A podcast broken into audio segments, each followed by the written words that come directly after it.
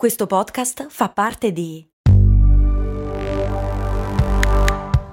Voice Podcast Creators Company.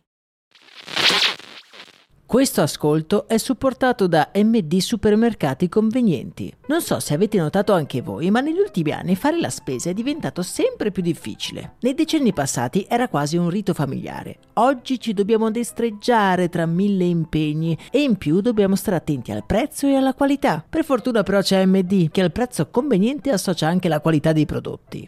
MD ci risolve più problemi in un colpo solo. Diciamo che si va sul sicuro. E scaricando l'app di MD potrai avere altri vantaggi, oltre a scoprire tutto l'universo MD.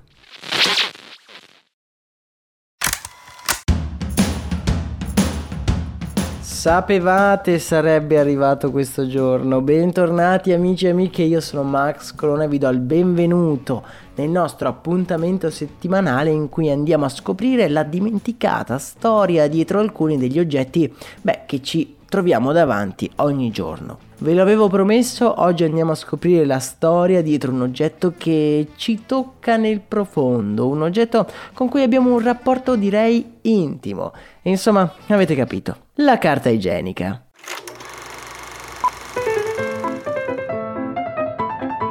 Ora noi la carta igienica la diamo un po' per scontata, ma la sua comparsa nei nostri bagni è piuttosto recente. Ma andiamo, come di consueto, con ordine.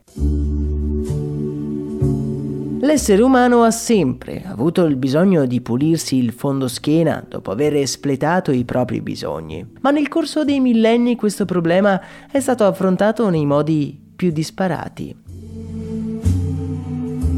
Molto probabilmente nel Neolitico si utilizzava il più vicino ruscello, dove ci si puliva aiutandosi forse con delle pratiche foglie. Gli egizi utilizzavano la sabbia intrisa di oli profumati, mentre i romani usavano delle super particolari spugne legate ad un bastone di legno. Gli arabi e gli indiani, gente molto più concreta, utilizzavano la loro mano sinistra ed è per questo motivo che a certe latitudini la mano sinistra è considerata impura ed è tuttora considerato un insulto presentarsi stringendo la mano sinistra. Quindi occhio se vi capita di andare in quelle zone.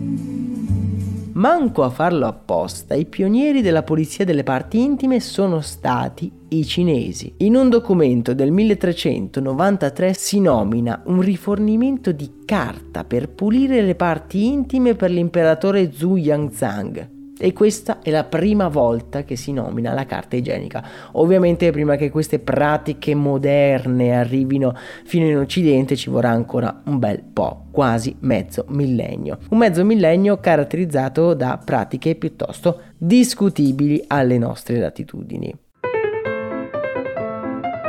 Nel suo Galateo del 1558 della casa, parla di teli di stoffa appesi ai gabinetti come soluzione migliore al problema, mentre nei conventi venivano utilizzati dei ritagli di vecchie tonache, ovviamente non usa e getta, ovvio. Si comincia a parlare di carta quando a inizio del 1800 i giornali cominciano a diffondersi e i quotidiani vengono utilizzati anche per questa funzione non tanto per la scarsa qualità degli articoli, ma anche perché rappresentano gli unici frammenti di carta che una persona comune può permettersi. Questa carta è imbevuta di inchiostro, però non è il massimo della delicatezza per i nostri titani deretani. E la pensa così anche il buon Joseph Gaietti, un inventore avvolto un po' nel mistero, che decise di puntare tutto su una fabbrica di fogli di carte imbevuti di aloe per pulire con gentilezza le nostre parti intime. La chiama Medical Paper e siamo nel 1850.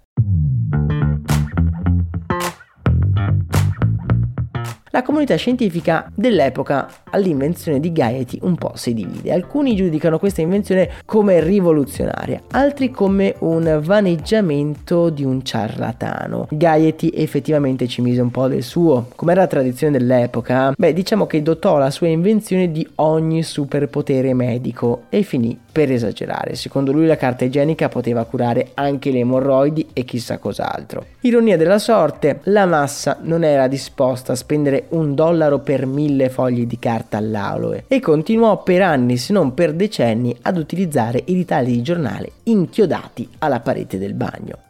Piano piano la delicatezza della carta di Gaiety però comincia a far breccia nei cuori di molti e l'abitudine di pulirsi con la medical paper si diffonde. Se pensate che quella carta igienica fosse molto simile alle nostre, beh vi sbagliate di grosso. Era sì più morbida di un giornale, ma converrete con me che non ci vuole molto. E comunque uno dei vantaggi che sponsorizzavano nelle pubblicità non era di essere morbida, ma di essere senza schegge. Beh, non proprio il massimo. I rotoli vengono inventati nel 1879 grazie alla Scott Paper Company, che diventerà in futuro la più famosa Scottex.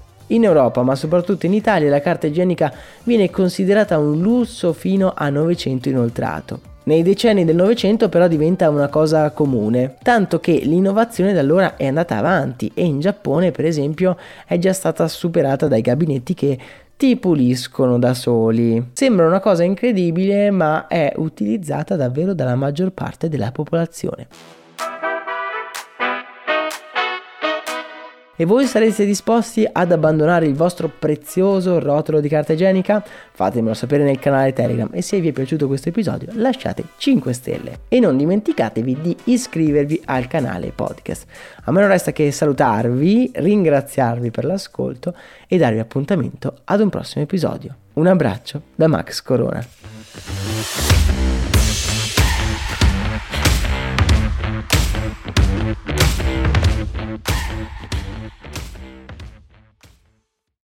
Sandra, and I'm just the professional your small business was looking for. But you didn't hire me because you didn't use LinkedIn jobs. LinkedIn has professionals you can't find anywhere else, including those who aren't actively looking for a new job but might be open to the perfect role, like me. In a given month, over 70% of LinkedIn users don't visit other leading job sites. So if you're not looking on LinkedIn, you'll miss out on great candidates like Sandra. Start hiring professionals like a professional. Post your free job on linkedin.com/people today.